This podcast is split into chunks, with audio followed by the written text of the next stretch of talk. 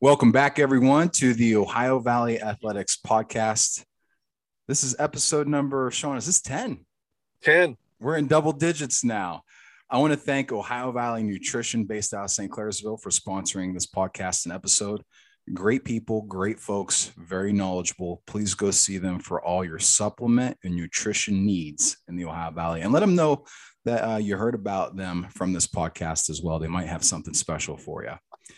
Sean and I, we're excited for for this podcast. Sean, thanks for coordinating our special guest for this podcast.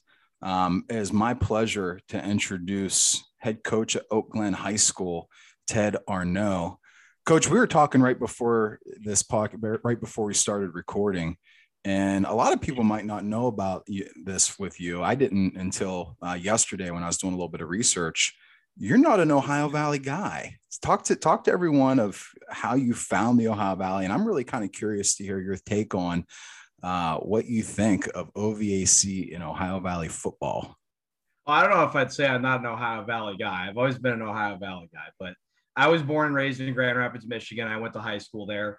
Um, I actually went down to Wooster and played a, a couple years there uh, at the College of Wooster, and transferred back to University of Michigan. Graduated from there uh, and ended up coming here. Um, my dad had worked in the area, uh, and as a child, I came to visit quite a bit.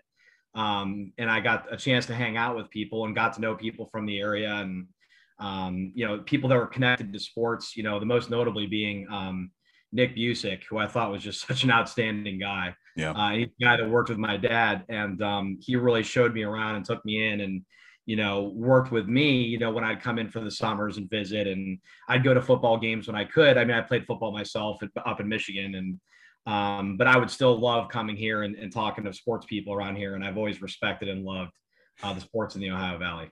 So we're obviously real proud about our football in the Ohio Valley, but th- all throughout Ohio, we're proud about it. But there's some pretty good football up in Michigan. You know, I'm a big Ohio State fan here, so I won't hold that Michigan thing against you but there's some good football up there. I'm kind of curious at how it compares. You know, your experience being there as a as a student uh, and as a player, and then coming here with a little bit of a different perspective as a coach. What's that like? Sure. I think the biggest difference for me is the school sizes. We had a lot more large schools concentrated where I was. Um, you know, but uh, the quality of football in West Michigan has always been very high. Um, and uh, I've always been proud to come from that area and say that I came from that area because the football was very good. And um, the cool thing about being there is you get crowd sizes in the tens of thousands there, and that was like one of the usual things. Um, what I like more about the Ohio Valley though is like how passionate everybody is about sports here. You might you might not have as many large schools in this you know tightly packed Ohio Valley area, but the people take their sports very seriously. They have tremendous pride in their programs um, and being able to be a part of that has just been awesome. And, and I love the sports here in the Ohio Valley. Yeah, that's that's awesome to hear. So you've got an interesting story here. Over the last couple years, you've been one of the premier coaches in the Ohio Valley on the football field.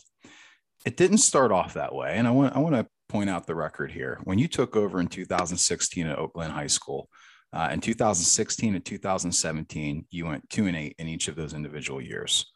And then in 2018, uh, that was the last year before the program really started to take off. You went five and five. Now, after that, you posted the first undefeated in 2019, the first undefeated uh, team that Oak Glen had ever had. You went 10 and 0 in the regular season. You went all the way to the semifinals. You ended up going 12 and 1 that year.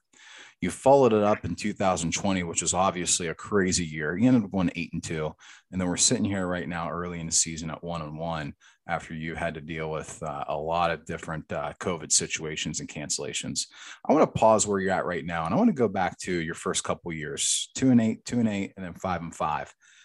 We're, I feel like right now we're, we're at a different place. Just, that was just five years ago, but I feel like we're at a different place right now where people are so impatient and I don't know if if people if you went two and eight, two and eight, and then five and five, I feel like people would be calling for you to get fired, and they would have missed a very special twelve and one season. Any thoughts on that, and just how Oak Glen was patient as you were building a program? Um, I, I, think as a coach, it kind of makes me reflect, you know, um, on the situation you are as a coach when the record might not be as good as you'd like it to be. Sometimes those can be your best years of coaching and you know only you know that you know only you and your coaching staff really know that um, whether or not you know you're seeing progress in the kids that nobody else sees and what you see in film and what you see cultural wise and the looks on their faces when adversity hits and you know what is their attitude and and what type, what kind of work are they willing to put in? And when you see those types of gains even those years that it might go two and eight or it might go five and five like you said when you see the light in the kid's eyes like that just lets you know that maybe your record doesn't really tell the whole story of what happened you know what i mean and yep. i think that's what's underappreciated is that sometimes as coaches the record might not reflect maybe what was accomplished or what you feel may have been accomplished during that season. And I really feel that way, especially about our second and third seasons. Um, and it was difficult, you know what I mean? Because you have to get, you're not from the area, you know what I mean? You have to get people to buy into you and you have to um, get people to believe in your vision. And, and as a head coach, you have to have a vision and you've got to draw people to your vision. And um, it's a lot harder for people to buy your vision when they're not seeing results on the field. Can can you pull back the curtain a little bit and kind of like walk us into that? You know, you you go in there and you you obviously want to instill your own culture, you know, your own philosophies, your own system, your own offense, defense. You're you're looking for uh, some assistant coaches. Walk us through like what what was the most important thing? Where did you start? What was your big rocks that you wanted to move first? Um, the first thing I wanted to do, and, and oftentimes a team will reflect the values or the work ethic of the head coach and the personality maybe even of the head coach um, and that's the first thing that i really set the task on is you know letting the kids know this is what we expect at off-season workouts letting them know this is how i expect you to treat each other in the locker room letting you know letting them know this is what i expect you to do accomplish in the classroom and and um, you know how to handle winning and how to handle losing you know and, and handle adversity um, and I think that's the biggest thing that you have to set out on if you have a vision to accomplish something is lead by example that way and, and work on those little things that are going to ultimately add up to a big difference. And to me, that's what is it makes the biggest impact is that cultural element um, because the cultural element breeds everything else. And then once um, the kids buy into that culture element, then everything follows. And it's not always it's not always going to come right away. It's going to be a struggle sometimes. It's going to take months, maybe years. Um, and when it happens, it's it's just a glorious thing. You know, it's just a wonderful thing to see. Yeah, I, I, you know, we can see each other right now. Our listeners, they don't get to see the, the audio, and uh, you're you're almost like lighting up, walking, you know, going down that memory lane. It's cool to see. So things really start to click for you in 2019. Again, you go 10 and 0, first time that Oak Glen has ever done that on the football field, deep run of the playoffs um, you you try to carry that momentum into the next year, and then boom, it, it's, it's hard to believe that we're going into our second year of this. Um, but you, you know you, you have that great momentum, and you're actually still able to maintain it. Uh, you had a pretty good year in 2020 with all the circumstances.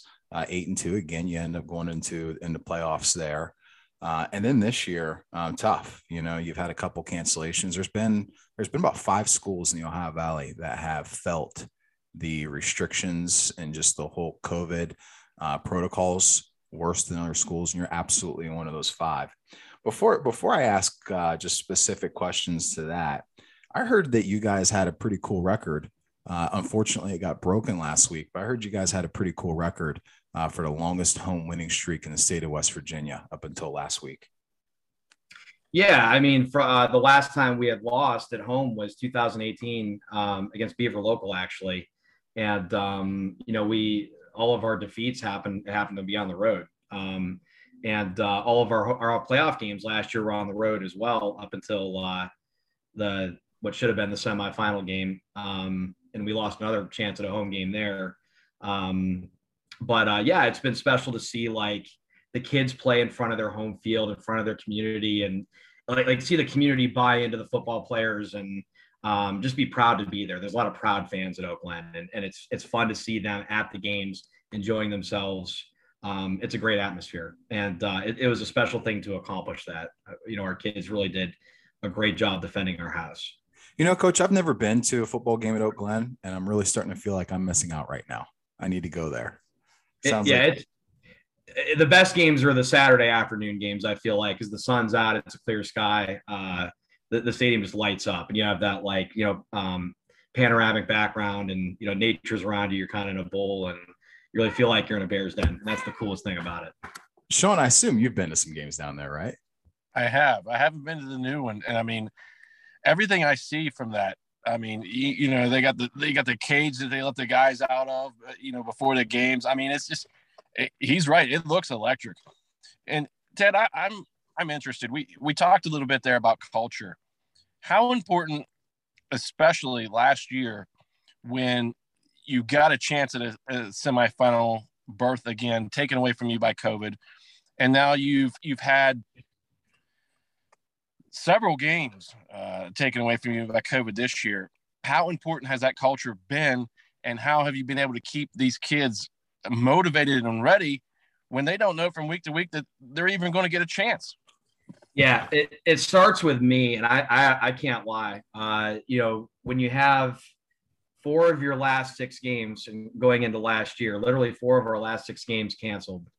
Um, it takes a toll on you first, you know what I mean? And you've got to you've got to be aware of how it affects you and your and then your staff, you know what I mean? And um, because you have to project that positivity to the kids and let them know, you know, no matter what, if we get a chance to get out there and work, we're going to take every opportunity that we can.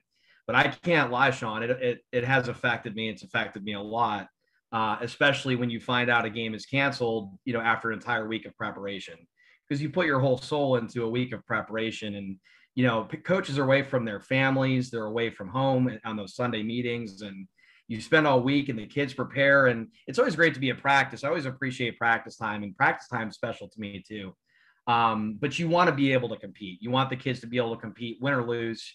Um, you know, and that's four out of the last six games that have ended in, you know, a, a termination or a postponement of the game because of COVID, and it wears on you, man. It it's tough, and you have to be aware of how that affects you so that you don't bring that to the kids. You know what I mean? You have to keep building the kids up and you've got to show the kids almost like you're impenetrable. You know what I mean? You're, uh, that's kind of a Mike Tyson word. I don't know what I was trying to say, but that you're, you're, in, you're, impregnable. Is that what you would say? You're, you're, yeah. You can't, uh, you can't let the circumstances penetrate your stoic nature. And, um, you have to be aware of that first because if what what you wear to practice, what you wear to games, the kids reflect and that's ultimately what I feel like as a coach you have to be able to do is no matter what the circumstances, you got to be able to go in every week and prepare like you mean it and with all your heart.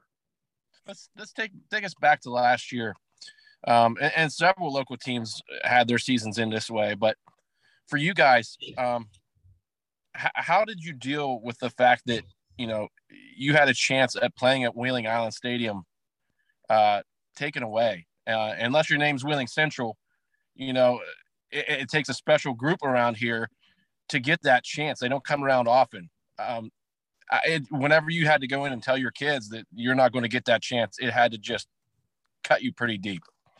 Yeah, I mean, the way it happened for us is uh, we had practiced all week, uh, and the the game had been delayed to Sunday because that's what they were doing. They were delaying the games to Sunday if if a particular county didn't make the map that week. So we practiced all the way through Saturday from from Monday through Saturday, and I scheduled a nighttime practice on Saturday. And I knew when I scheduled that nighttime practice, it was either going to be a practice under the lights that's a walkthrough or an equipment turn in. And th- that night before was awful. It was absolutely awful because I knew that I mean everything's up to this chance of this COVID map that you know that what state of West Virginia has lived or died by, um, and it all depends on Hancock County and Harrison County. And then I think what really killed me is I looked at the map and I said, we made it. We're gold. You know what I mean? Like right before uh, the practice began. But then I looked at Harrison County and I saw they're orange. And I'm like, wow, they didn't make it. So we have to forfeit to them. Um, and uh, it was an awful feeling. And, you know, sometimes you want these state officials and these people that make these decisions, these arbitrary decisions, to come in and tell the kids themselves why it is they're not going to get to play on the next day because I mean the heartbreak is awful to look at. And you know they were crushed. You know but at the same time it's my responsibility as a coach to get them to look at it in perspective and the perspective of life. And you know we built a lot of great memories here and we got we did it together. So coach I take my my hat off to you you know there's you said it's about perspective and and I'll take that into COVID and that everyone has a different perspective of this, and I try to be sensitive because everybody's felt it differently.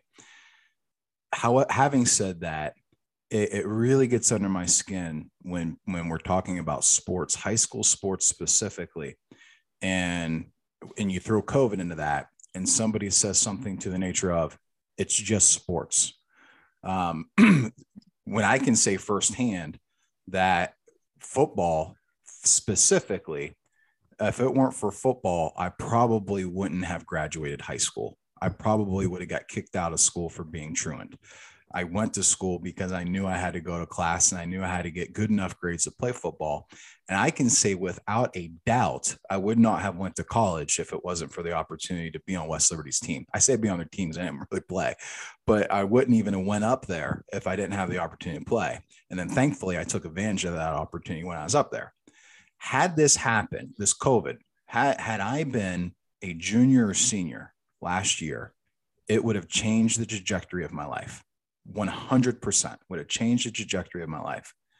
Have it with that little note there. Any thoughts there on what I just said?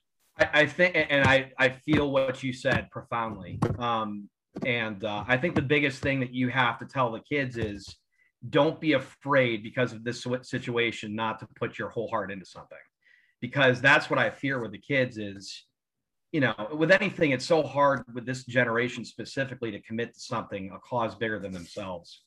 And um, I, I, didn't want this experience to taint them. Um, that if you put your whole self, your whole heart into something, it could just be taken away from you. So you shouldn't try. You shouldn't try to do these things. You shouldn't put your whole heart into something. And that's my biggest fear with these kids because football is a life changing experience and you only get it once. Um, you know, a lucky 6% get to carry it on to college. Um, but for this, many kids, this is it. And this is what this period of their life is for. And it's, it's, um, it's life changing. It's a catalyst for adulthood. It's a catalyst for what comes next. It's not your whole life, you know what I mean? But it, it's a catalyst in an important moment. And um, I want to make sure that in these circumstances that for our kids that have been, been affected by the, the effects of COVID, that um, it becomes a life changing experience in the positive way that even though something bad happened to me, I'm not going to let it get to me. I'm going to keep going. I'm not going to be afraid to put my heart into something because um, of, of something that happened out of my control. You know, I want to dive in that a little bit deeper. I mean, that, that you made it sound easy and, and it, it can't be that easy. I'm, I'm trying to roll myself back to a high school student. I'm going through this right now. I, I didn't realize you were still be, you're still able to do practice. So you are able to still get the kids on the field. That's great. However, now I'm, I'm putting myself as a knucklehead, you know, 16, 17 year old knucklehead. If I knew that, that we weren't going to be able to play, my attitude would have been all over the place because I would have been thinking if I can't get on the field, uh, who's going to know that, that I'm any good at this game? You can only hit, hit your best friend, your classmate, so many times on the football field before it gets before it gets stale. You know, I need to go hit somebody else. How are you keeping these kids motivated?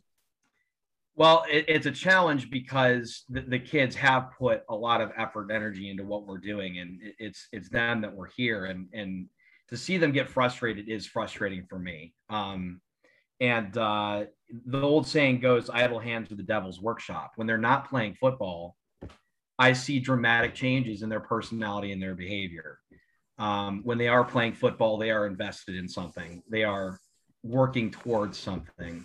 And, and like you said, this this thing that we're doing is part of the hidden curriculum that I think makes a complete education um, something worthwhile for them. And, and, like you said, if they're not doing this, you know, how are they spending their time and what are they putting their energy into? Um, and I can tell you without disclosing too much, I had a discipline issue I had to deal with for the Point Pleasant game, and five kids weren't able to play. Wow. And I believe that part of that is because their energy wasn't able to be put into something that's positive. And like I said, idle, idle hands can be the devil's workshop. And um, I, I see the impact that not having something to work towards has on our kids and that's something I worry about. I want them to have a purpose. I want them to work towards something and have their energy focused on something positive. When people say things like it's just sports and it's not that big of a deal, I, I think they do so under the assumption that everybody comes from the same background. Everybody has the same home life. For some people, and I know a bunch of them, you know, I coach at the youth level. I can tell whenever kids walk in that first day who comes from a good home and who doesn't. Some of these kids, the only thing that they feel a part of is being taken away right now. And it is hard enough being a teenager as it is, especially these days with things that are going on and, and depression and those things. And then on top of that, you add the only th- only thing that you feel a part of, the only family that you have, that gets taken away. Couldn't imagine. I think for us, and that's where I feel the responsibility of a coach comes in. You have to build a relationship with the kids that goes beyond football and you have to provide perspective from them for them an adult perspective that even in these situations where the football team can't practice and play together we're still here for each other and i think that's where football goes above and beyond is um, it really fosters those relationships between player and player coach and player that we're here for each other. And that when we're going through this stuff together you know we speak our minds and we talk about how it's making us feel and how it's affecting us. And um, I, I, try to be as open with the kids as i possibly can be you know so they'll do the same with me. Um, and and we express how this is making us feel and the frustration is a big part of it. But also like you said for many of these kids this experience is fundamental to their their safety and their foundation you know their their um, stability and I think it's important in those situations as a coach, you have to know who those kids are and especially reach out to them, not only when there's a crisis going on, but also when day-to-day life goes on, you reach out to them. You say, how you doing? how, how are things going? How are you handling this? You know, how are things at home? You know what I mean? You talk to them about that stuff. And I think when you do that, uh, you build a connection that can that can last through these momentary storms of instability. Coach, you've got my respect. You you absolutely do. And through locally, and then if you even look at college football, there's been a huge difference in the way some coaches and programs have handled the the last two years. Um, I'll keep local schools out of it with respect to to what to what our, our coaches do. We'll look at a, at a college program. Penn State last year, they went four and five uh, if my memory is right, I think at one point they're like 0 and 4 and they made a late season run. They virtually returned their entire team and they're 4 and 0, ranked, I think, fourth in the country right now. Um, and the team they had last year, it wasn't a brand new team. Their, their, their quarterback's been starting for a couple years now. I feel like he's been there for seven years. Uh, just joking. He's been, I think, I think he started his sophomore year and I think he's a junior, senior now, but they virtually had a, the same team last year and they struggled. Um, I think that's an example of a program that probably didn't handle everything last year as good as some other programs did. You know, to, so to see you carry that momentum from 2019 into last year, um, you absolutely got my respect. And I don't want I don't want any of our listeners to be confused. I'm not necessarily talking about wins on the football field. To get those wins, that is the body of work of everything else you did um, all the soft skills that you just talked about of checking in with your players. How are you doing? Keeping them motivated, keeping them driven. Um, yeah, it's, it's, it's so much more than just a game, isn't it? It's it, it is, and and that's my view on it. Um, and I know not everybody feels that way. Certainly, if you talk to fellow educators, not many people view it that way. Um, but the ones that do you know they understand. And if you've done it then you understand. And the people that haven't might not understand and that's okay. Um, it's not going to affect what i do. So coach you're down three games this year right? We we've played two games one's a win one's a loss. You and you should have had you've had three games that were that were canceled correct? Three games canceled yes. But your kids haven't got to really get, get much media time much press time who do you want to brag on right now on your team? Who who who do you have rocking it that we haven't got to enjoy? Oh gosh, I mean, um, I, I, couldn't stop talking about. Uh, first off, I'll start with Dylan Conley, number thirty-six. Um, we put him at quarterback this year, and he succeeds Nick Cheney, who had a pretty prolific career. Um, a lot of people don't know just how many passing yards he has. He actually is on. Nick was on the record list for the OVAC. Um, I believe between Jose and Nate Davis actually brought up Jose earlier. He's right in between those two. Um, so to, to follow up that act is tough. And um, Dylan's one of those kids. He's an athlete and he um, is a program kid that bought into the weight room. He was a 119 pound freshman that's now 185 pound senior, and he put the work in. And he's just an incredible kid and a great athlete. Um, and he's one of the seniors. You know, I I would love to brag about and talk about. Um, and uh, I've got a very talented senior class that really played understudy to a very talented group last year. Um, you know, between Ethan Lively, who's really stepped up this year, um, Colton Goodland is somebody that I think the Valley should know about. Um, he's a fullback slash outside linebacker that I think will really impress people once he gets a chance to be on the field. He's only got a chance to play in the Weir game. Um, and he had a great outing there. Buck Franklin, he's our fastest kid. He's another kid I think could really impress people. And you're right, I've got some kids that could really stick out on film if if we can get some film of them and get it to some college coaches because I think we've got some kids that can play at the next level. Coach, you've done this for 55 games as the head man. Is there a game, a play, a moment that sticks out to you, whether whether it's a good one or one that haunts you? Is there something that sticks out to you? I could say, can I say two? Is that okay? I, I think the first play that sticks out to me, just because it's ingrained in everybody's memory, is that play against Poca. I knew it. Um, and uh, I guess what gets me with that is um, it was one of those bang bang type plays that it was actually a buck sweep pass um, where the halfback is actually Hunter Patterson that threw the pass and uh, it bounced off one of our kids' hands and landed in the other. And then after, you know, he had it in his hand for a split second, the Poca defender knocked it out. And um, it was all over social media, like, you know, that this play, you know, like it, it was the deciding factor of the game. And, you know, yeah, the Poca people all riled up. I think it actually made Sports Center. Actually, it was one of those plays that just like everybody was talking about. It actually it made all the WTOV nine highlights, everything. Uh, but what a lot of people don't realize is that that was a third quarter play and um, yeah, it was it was an important play because we scored on it. You know what I mean? But at the same time, um, we had a fourth quarter where we actually drove down the field and kept the ball out of Poca's hands, which probably saved their lives because they had the Kennedy Award winner back there. you know what I mean? So um, yeah, it was an instrumental big play, and I think a lot of people, you know, made it out to be like the play that made all the difference in the game. It made a big difference, but um, I that one just sticks out of my mind just because of the controversy that came behind that that pass play that uh, you know Toby Payne broke up and you know they gave it to us because they said he had possession of it for a, split second and according to NFHS rules, if you have possession of the ball, even if it's for a split second, they're going to rule it a touchdown. So that one sticks out of my mind. Um, I suppose the other one, I guess one I regret. Um, I should have faked a field goal against Wheeling Park last year.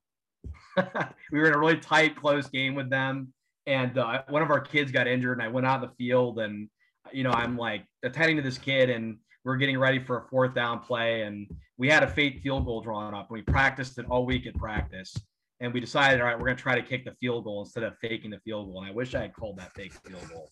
That still bothers me to this day because uh, that was a really tight, close game, and you know we wanted to win that game. And Park was such a talented team last year. Um, we really wanted to step up and win that game. So that one was on me. I should have called the fake field goal.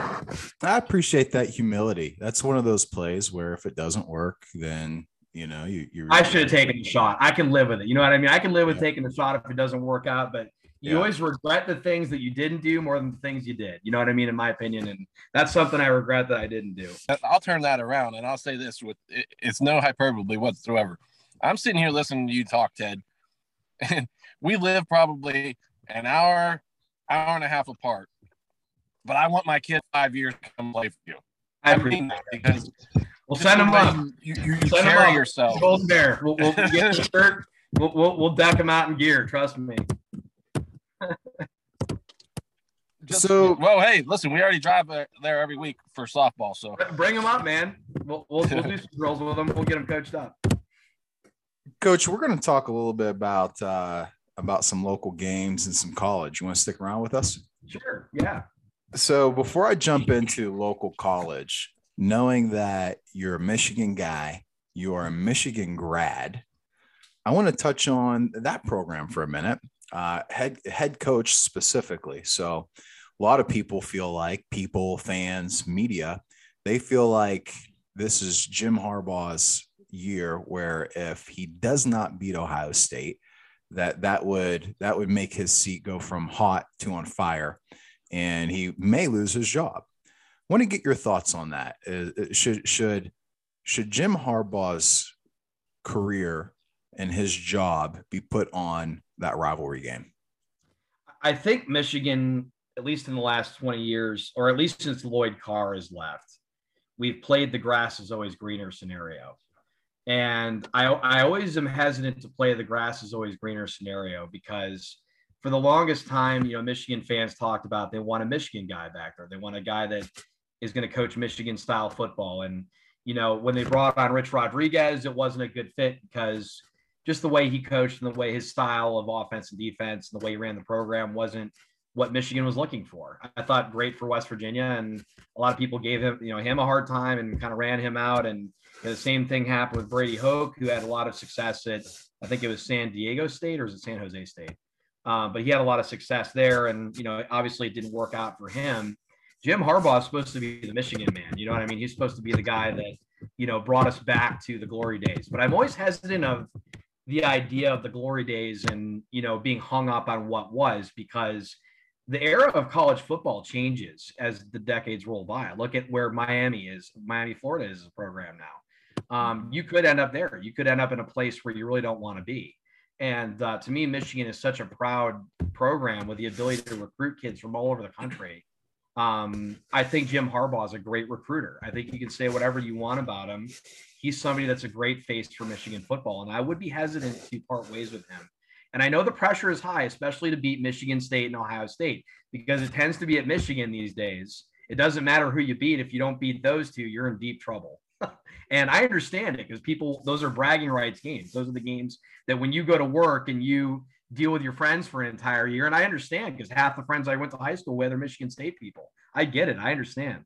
Um, but I think you have to look at the success of the program as a whole. And I think Jim is invested into Michigan football. And, you know, I, I think if it's a mutual decision and they decide to decide to part ways based on um, how things go this year, then that might be the way to go. But um, I, I think the coach knows where the chemistry is. And I think he'll be able to feel when the right time to go is.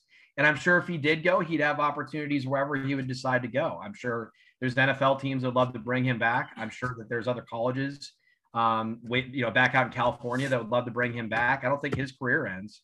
So I think Michigan needs to think about that. You know, what what is the grass really greener for, you know, Michigan's football future? I can't imagine being in a, in a, at a, at a school or a position where you go 11 and 1 or 10 and 2 and you're you're a failure unbelievable that pressure now on the flip side that's that's what that's what makes those programs elite mm-hmm. right mm-hmm. alabama clemson ohio state uh, penn state michigan they don't expect to lose. Um, but at the same time i think that's dangerous territory. Like what what kind of example are you setting to kids that if if you fail once you're fired? If you fail once game over. Yeah. Um a huge ohio state fan here but i'm also a big 10 fan. And it, it, it drives me nuts when i'm talking to another ohio state fan and they want to see jim harbaugh get fired. And i make the argument that jim harbaugh makes the big 10 competitive. You said it earlier he's a great recruiter and he is. Mm-hmm. The, the, the recruiting classes he brings in shows that. He's in the top 20 25 top 15 top 10 every year according to espn's rankings. That helps the whole that helps every school. If you're recruiting at penn state and you say hey why do you want to come to penn state? Because we get to play ohio state we get to play michigan we get to play michigan state and it's going to be on espn prime time. It helps the whole big ten if if jim harbaugh gets fired and they bring in, I don't care who they bring in. If the name's not Urban Meyer, they're not going to have the star power that he's going to have. So they bring in another head coach. You just lost something in the Big Ten. You're gonna you're gonna lose recruits, and a lot of people don't don't see it that way. Does that make sense to you? Oh, absolutely. And I think, that, like I said, with the grass is always greener scenario, your program could go down. Your program yep. could be um, could suffer the consequences of uh, collateral damage by trying to fix the problem, you make it worse. So I, I think, you know, Michigan, and that's why you have athletic directors and you have um, board members that are invested into the school that can look at it from a perspective of is the program going in the direction that we'd like it to? Are we satisfied? And can we continue with the path that we're on? And I think I trust them to make that decision. And, you know, Michigan will always be a school about academics in addition to athletics. And I know that's going to be a consideration, his attitude towards academics and um, what kind of recruits he's bringing in, what kind of potential do they have. And I think that's going to be something they look at at Michigan too, because that's the Michigan way. Um, Notre Dame has the same problem. When you, when you bring kids in, you know, academics can filter some of those kids out that you might lose in that process. But if you really care about that identity of being that type of school, then you have to maintain that identity and live through some of the the, the bumps and bruises that come with that. So since I already said Ohio State, just to touch on them for a second, they were able to pull out uh, first half very explosive offense, and then they just kind of put the uh, they just kind of coasted in the second half. Uh, got got a lot of people playing time in the second half. It, was a tune-up game, and I think they did exactly that in that tune-up game. Uh, they're going to face a Rutgers team this Saturday. Rutgers just had their first loss of the year to Michigan. That Rutgers team, they're going to be extra motivated. They think they're pretty good. Uh, they just lost their first game, and their head coach, Greg Schiano, was Ohio State's defensive coordinator.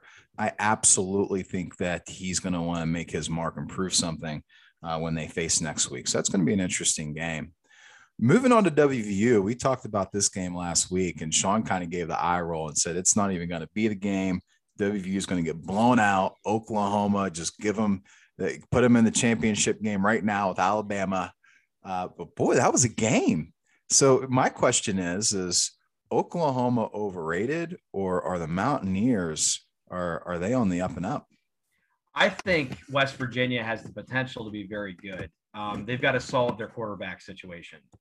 And um, I think that's something that you have to let play out as the year goes on. But I think the game demonstrates that West Virginia has the potential to be pretty good.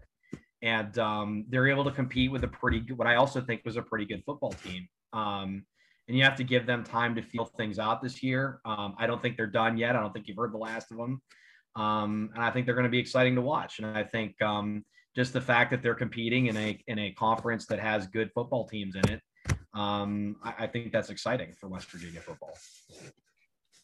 I think it's somewhere in between. I, I think it's Oklahoma is maybe a little bit overrated. They keep waiting for that offense with Spencer Rattler to get going, and it just it doesn't look very good to be honest with you.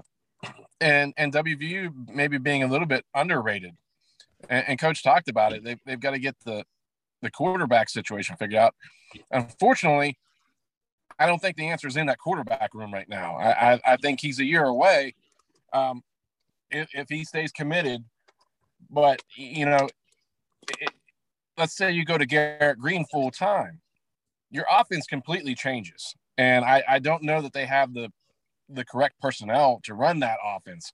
Um, the problem with with Doege is, uh, and, and, listen, I I'm no quarterback guru, I'm no football guru, but what I see with my own two eyes is he's a pre-snap read guy, and post-snap he's going to that pre-snap read come hell or high water. That's where the ball is going. He never looks off a, a defender, and it just the decision making. He'll he'll come up with a decision that just wants makes you want to pull your hair out. Um, and and they're killers. They're drive killers. They're they're game killers. Last week they're they're down there looking uh, for a winning field goal at least to go up 16-13 themselves. And he's not the, the center caught all the crap for it. But the, the, the quarterback just wasn't paying attention to the snap, and it's a 21 yard loss. Oklahoma goes all the way down the field, kicks the winning field goal. I I don't like I don't like bashing on what I consider kids, but he's just not good enough to play at, at this level uh, if you want to be a top tier program. And it's sad to say that, but that, that kind of brings me to another point about bashing what I consider kids. You look at Spencer Rattler, that guy's making seven hundred thousand dollars a year now. That changes. You're, you're making grown man money. You get grown man scrutiny now. It's a fair point. So I, it was it was fun on Twitter because you know I'm seeing all of my W. It was actually fun all weekend because you got you got Ohio State fans that at, at, one breath they act like we're the worst program in the nation, and then after we blow out our tune-up game, we're acting like we're ready for the playoffs. And then on WVU side, I've got I've got one group of my friends and fans that are like, "Hey, we we showed up on the national national stage and we didn't let down." And then you got the other group of people that are going, "What an embarrassment! We blew our chances." And I tell you, here's where I'm at: is if I'm obviously guessing here, right? I don't know these players. I'm not with them. But if, if you took Oklahoma's players, player for player, every single one of them, and you lined up WU players, player for player, every single one of them, hey, they're all great athletes, but but Oklahoma is going to be more athletic player for player than every player on WU's team, every position, likely. Uh, that's that's the program they built and the star power they have. We've got Neal Brown, who's what in his uh, this is the start of his third year in the program. He's he's building it up. So knowing that WVU went into that game with not nearly the athleticism and the manpower that Oklahoma does, I'll tell you what that game did for me. That made me a Neal Brown fan. And I, will tell you what, I wasn't a Neal Brown fan before this year. I wasn't giving a fair chance. That game to me showed incredible preparation incredible motivation. That showed me, without even knowing what he does behind the scenes, that showed me he's doing a lot behind the scenes to get that that those those players ready because they went on that field and they believed and expected to win. And you watch the little things after plays. They celebrate, yeah, but they weren't celebrating like we we can't believe this is happening for us. They celebrated like this is what we came to do. I saw a different kind of team that I haven't seen from WVU in a long time you talk about the the difference in athletic ability. West Virginia in this series has taken far, far more talented, physically talented teams into Norman and gotten their doors blown off. Um, every every game that they play Oklahoma is a blowout, and that's why I said that because this isn't as talented a team as they've had in this series. But I, you know, I am a Neal Brown guy. I wasn't I'll admit I wasn't very thrilled about the hire because I'm this guy's playing. He, he doesn't exude a lot of confidence. He doesn't. He doesn't make me believe that he's the answer. And I, I could have been more wrong because he's exactly what this program needed. And I, their slogan is "Trust the climb." And after this weekend, I, I think I, I, trust the climb. I, think that they are on the right track. I mean, you you think about the job that that defense did this week, held them to the lowest yardage and point total that they've had since like 2015 or something crazy like that. Okay. On each level of the defense, WVU lost a stud player. You're, you're, you're talking about Darius Stills up front, NFL guy, mm-hmm. 12 defensive player of the year last year. Tony Fields as a linebacker, NFL guy. Tykee Smith, cornerback, transferred to Georgia. He's going to be an NFL guy. Yep. And they still were dominant like that. Yep. I mean, every time they showed a replay, I mean, West Virginia was just dominating the line of scrimmage.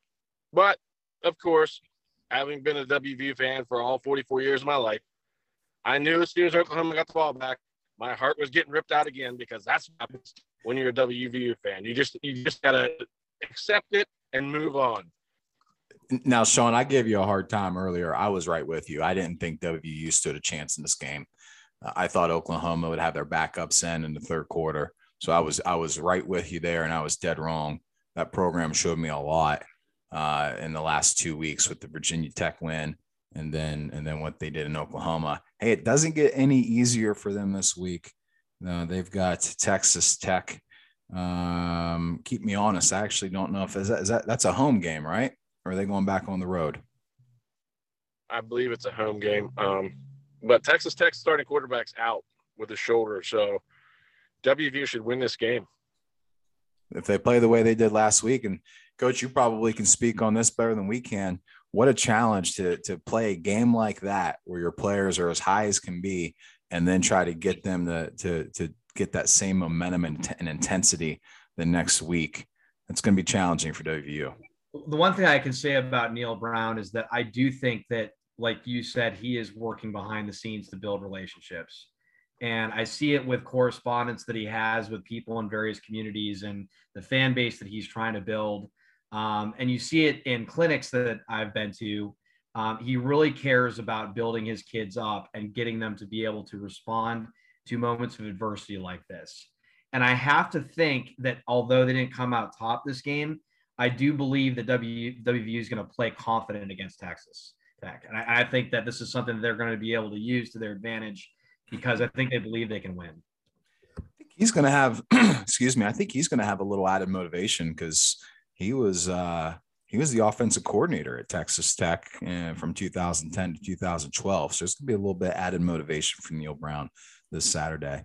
And other local games uh, from this past weekend and then this coming weekend, both West Liberty and Wheeling University were able to pick up wins this past Saturday. West Liberty picked up a, a win against West Virginia Wesleyan, and Wheeling University picked up a win against Glenville, or maybe I have that backwards. No, that's correct. Is that correct? Thank you, Sean. Yep. What's interesting is this week they flip. This week, um, they'll flip the schedule. West Liberty will play West Virginia Wesleyan, and Wheeling University will play Glenville.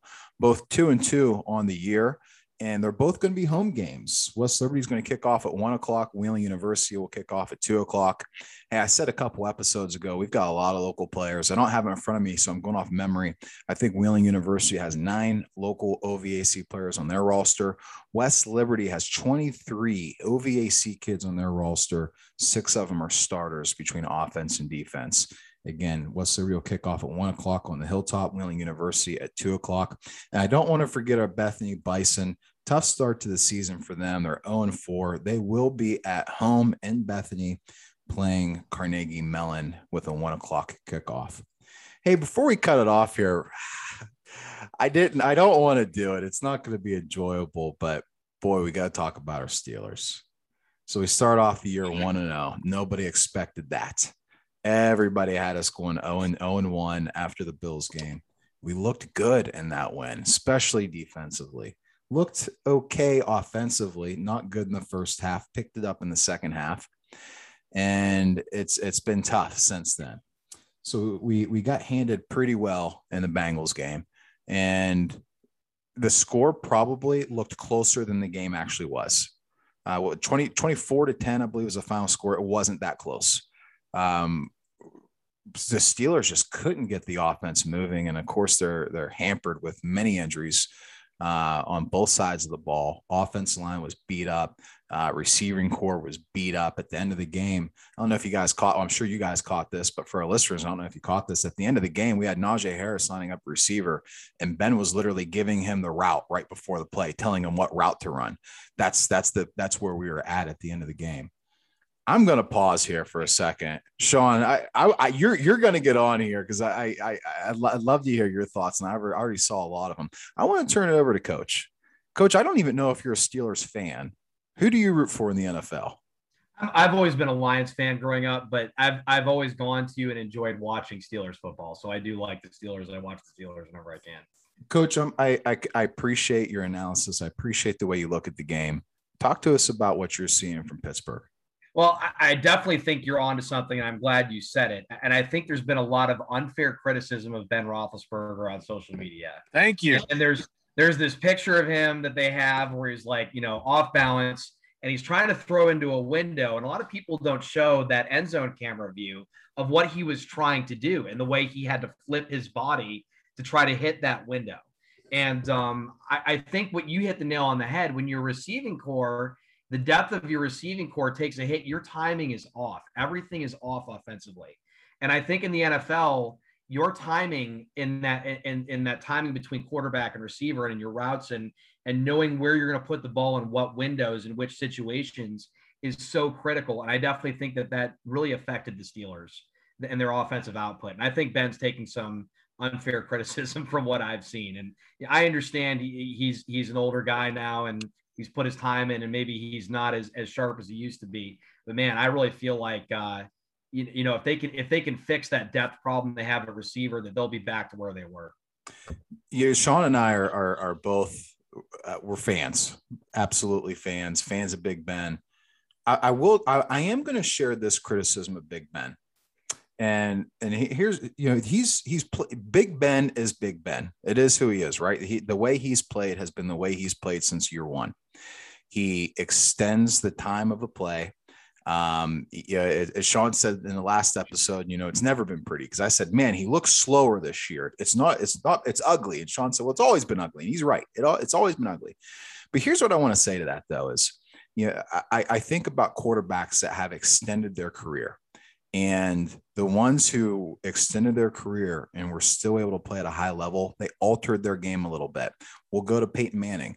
Peyton Manning won a Super Bowl and he couldn't throw the ball. And I'm being literal. He couldn't throw the ball more than 35 yards. He changed the way he ran the offense.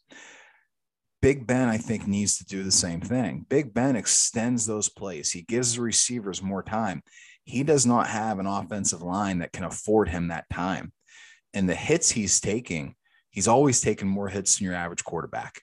But at 39 years old, he's not going to make it through this season if he does not alter the way he plays. Maybe that's throwing more balls out of bounds, throwing them away. Um, maybe that is when the pressure is coming, you pull a Tom Brady and you just fall. But if he can, t- and I don't know at this point if he can reprogram himself. I don't know if he's interested in reprogramming himself. But if if he continues to play the way he's always played, extending that that that that clock, uh, you know, trying to let somebody get open, he's not going to make it the rest of the year unless something happens cohesively with this offensive line. Thoughts there? The problem with that is this. He's getting the he's getting rid of he doesn't want to do that anymore. He can't do that anymore. He's getting rid of the ball in 2.1 seconds and he's still laying on his ass after the nine tenths of the plays. Until they fix this offensive line, and they're not going to this year, we're, we're going to be a bad football team. I mean, it's it's it's almost comical how bad this offensive line is. People are saying, well, they don't throw the football down the field. You can't throw the football down the field in 2.1 seconds.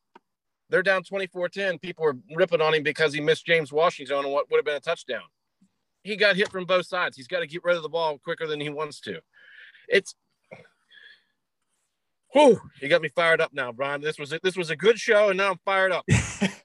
oh, I want to turn over to the coach for a second. Coach, I don't understand this, and I'm being serious. I do not understand how any team in the NFL can have five guys in the offensive line that were all all state when they played in high school, that were all first conference in college, that were all drafted into the NFL that all of these guys, if you saw them walk into TJ Sports Garden, every head would turn and go, "Who the heck is that that monster that just walked in?" How can you get guys like that that were the man all of, you know on every football field they ever touched, and then and then we get them in the NFL and they and they and they can't they can't stop somebody? How does that happen? Well, you have to remember what happens on the other side of the ball too. Is now all of a sudden you've got the elite defensive players that they're going up against and I can tell you this in college, you're not blocking elite NFL defensive line every single game that you're in. You know what I mean? You get those guys once in a while in a college game. And um, I definitely think that, you know, you know, maybe we're not giving enough credit to how talented the defensive line is in some of these situations to put the pressure on the line. But the Steelers have to find a run game to support their pass game. And I think when you talk about easing the pressure on Ben and easing the pressure on the pass game and how you know efficient that it has to be the way the Steelers are running it. If they can get a run game going, that would really ease some of that tension. And maybe maybe we change up if you're the Steelers offensive coordinator, you change up maybe some of your schemes to allow your offensive line to do what they do best. Maybe if they're not, you know, great pass blockers, maybe they're good fanners, or maybe they're good zone blockers, or maybe they're good um, run something else, run I don't know, run something that might give your offensive line a better chance of success with the defensive fronts that they're seeing. Here's you know, my this... thing with that. Yeah, you look across at, at this past Sunday's opponent. Just this offseason, they put $200 million into their defense. The, eh, this is the reason that I was upset with the Najee Harris pick. He's, a, he's an unbelievable talent, unbelievable back. But look who we're starting up front. It doesn't matter how good your running back is. It doesn't matter how good your quarterback is. It all starts up front.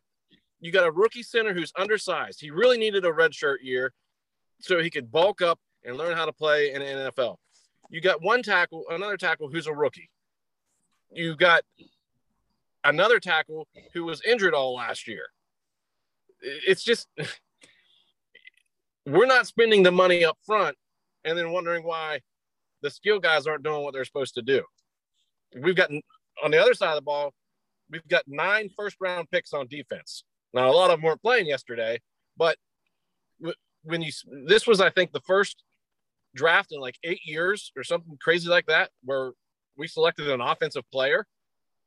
Eventually, the the players that you have on that offensive side of the ball are going to start aging. You need to have replacements ready. It doesn't have to be a complete overhaul, but you're, you're sprinkling one guy in here, you're sprinkling another in here.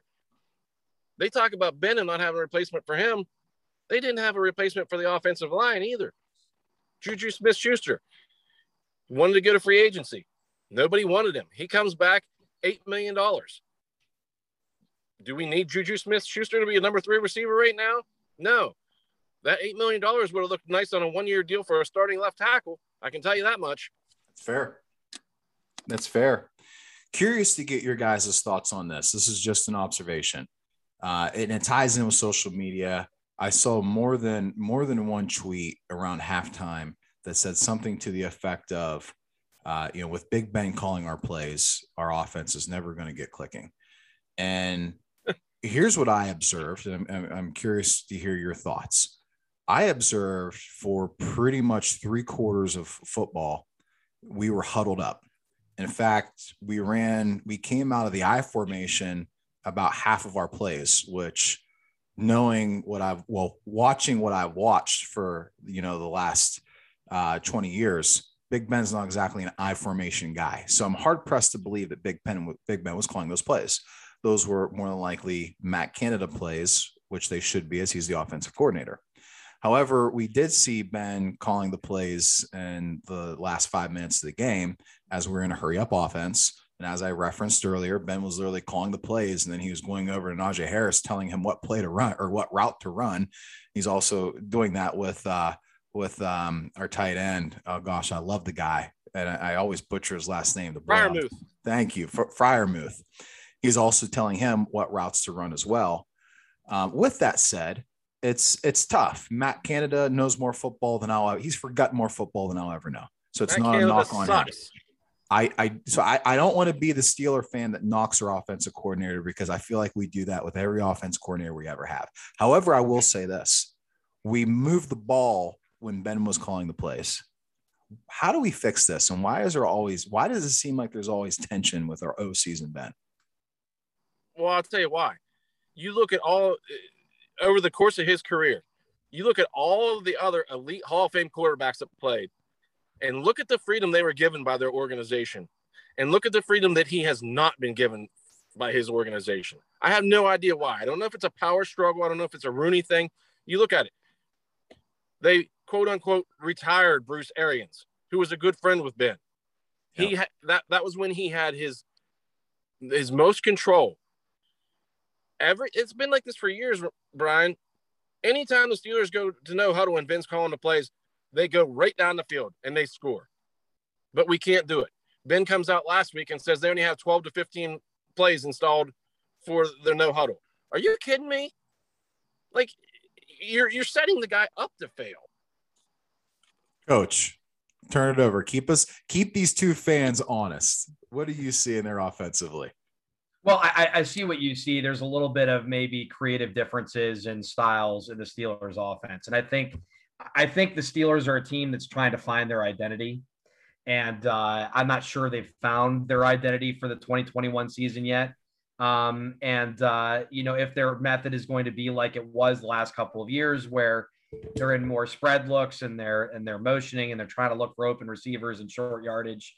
Um, that's kind of maybe more the Big Ben style that uh, Sean is talking about. Um, if that if they're going to do that, they need to find a run game that complements that, and they need to find um, complementary vertical passes that go along with that as well. Um, and I think that um, if they can establish and find that identity and get some consistently consistency from their receivers and their offensive line, I still think the Steelers will have success. One I thing hope. that is that is not talked about, and I don't know why it's not talked about, is how cheap the Steelers are with their salaries for the assistant coaches. It's it's been documented. They're they're one of the lowest paid staffs in the NFL. Okay. And you look at this, their offensive line sucks last year. So what do they do? They fire the guy and they promote within with his assistant. The offense there's uh, the offense didn't work last year. So what do they do? They fire the guy and they promote the quarterbacks coach from within. And I'm sorry. I, I'm ready to say it, Brian. Matt Canada sucks. He's not going to work in the NFL. This isn't the ACC anymore. These bubble screens on third and 23, they're just not going to cut it. They're just not. And it's so frustrating. I, you know, I love the Steelers. I love watching the Steelers. It, it's like must see TV. It's literally the only thing I watch on a weekly basis. The rest of the year, I don't watch TV, which m- makes you wonder why in the world I pay $230 a month for cable. But it, it's it's it's sickening to watch now. It, it really is. What and to see Ben take the blame for this is just it, it, it's really really bad. And they they keep saying, "Oh, his his arm's short. He can't throw the ball down the field anymore." He doesn't have time to take shots. He he, he just doesn't. And I don't know how many times with Diontae Johnson in particular, and he didn't play this last week.